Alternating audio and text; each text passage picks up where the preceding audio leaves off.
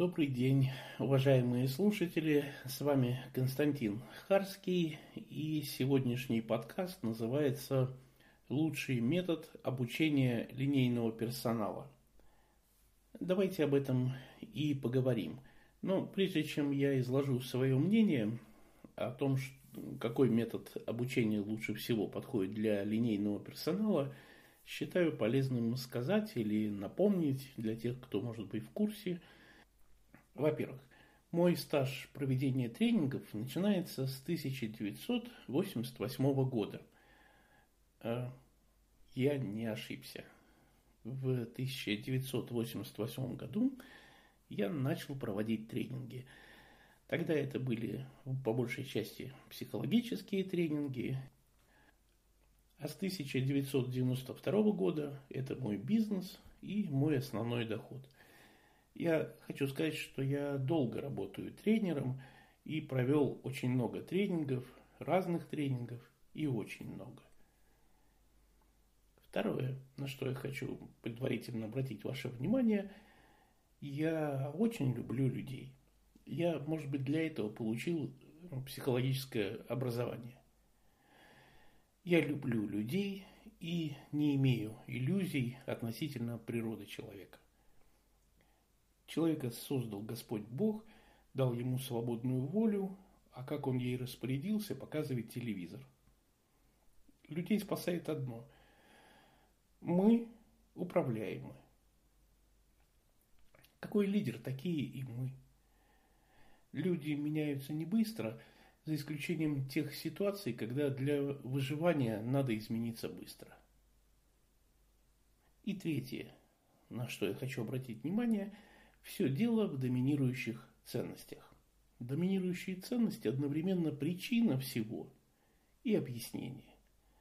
Хотите знать истинную причину события, ищите доминирующие ценности у тех, кто это событие спровоцировал. Вот три таких присказки. А теперь, собственно, давайте перейдем к сути и поговорим на тему лучший метод обучения линейного персонала. Все компании встают перед задачей обучения линейного персонала. Для этого есть много инструментов, и тренинги – это один из таких привычных инструментов.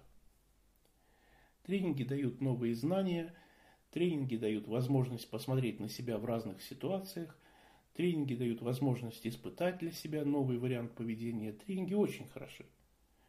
Но у них есть серьезный изъян – тренинги не дают навыка. Ну, навык не успевает сформироваться за время проведения тренинга. Сколько тот тренинг длится? Ну, 8 часов. Сейчас вообще появилась тенденция э, коротких тренингов, полдня и даже меньше. Какой тут навык может сформироваться за это время? И в том числе поэтому лучшим методом обучения для линейного персонала – мы считаем муштру. Некоторые слушатели сейчас поморщились, сказали, фу, муштра, средневековье какое-то. Это в наш-то просвещенный интернет-век. Некоторые муштру представили так. На плацу стоит сержант и орет на солдата. Видели в этих фильмах? Брызжет слюной, а солдат стоит по стойке смирно и не может никак ответить. Это, товарищи, не муштра. Это фигня какая-то. А что такое муштра? Муштра – это бесконечное повторение малых элементов деятельности. Бесконечное. Повторение малых элементов деятельности. Почему муштра – лучший способ обучения линейного персонала? Первое.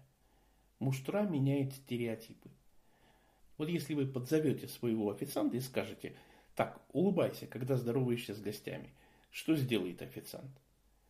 Ну, опытный скажет, хорошо, босс, и тут же забудет все, что вы ему сказали. Новичок скажет, хорошо, босс, и станет улыбаться, пока его самого не поднимут насмех в комнате персонала бывалые официанты. Для справки – если у вас официанты, которые сразу и беспрекословно выполняют все ваши распоряжения, то проведите тест. Ущипните этих официантов. Вполне вероятно, что это какая-то новая модель японского робота-официанта. Если официант отреагировал на щипок, ущипните себя. Все, проснулись? Идем дальше. Вы говорите официанту, что делать, а он продолжает по-своему. Это нормально. Здоровая психика должна защищаться от вмешательств, которые вынуждают ее к переменам. Ага. Тогда вы начинаете муштровать своих официантов. Старых, молодых, всех. Сначала они будут сопротивляться. Но при правильном подходе через 2-3 недели вы увидите, что они улыбаются. Почему? Да дело в том, что улыбка теперь стала автоматизмом. Вы при помощи муштры, при помощи бесконечного повторения малого действия один стереотип заменили другим. Теперь они улыбаются даже когда вас нет в ресторане. Почему? Да привычное это дело для них стало. Даже когда ваш официант уволится, уйдет в ресторан напротив, он и там продолжит улыбаться. Стойкость этого навыка зависит от многих причин. Сейчас не будем на это отвлекаться. Итак, первая причина, обосновывающая пользу муштры, это хороший способ изменить одно привычное поведение на другое. Вторая причина. Вы руководитель, вы же умный, вы же знаете, как должен вести себя сотрудник. Вот при помощи муштры вы свое знание превращаете в их поведение. В некоторых компаниях знание о том, как должен вести себя сотрудник, изложено на бумаге. Отлично. Берете этот стандарт, читаете, вникаете, понимаете и начинаете муштровать. Бумага редко меняет людей, муштра всегда. Тот факт, что ваши сотрудники тоже могут прочитать стандарт, ничего не значит. Они прочитали и продолжили действовать по-своему. При помощи муштры то, что написано в бумаге, перемещается со страниц в голову. Правильно вымуштрованный персонал производит неизгладимо позитивное впечатление на клиента. Почему? Потому что он предсказуем. Потому что когда персонал не вымуштрован, вы можете ожидать от него чего угодно. Вы можете ожидать самого гостеприимного поведения. Но в равной степени вы можете ожидать и хамского поведения. Причем переход от одного к другому можете даже не заметить.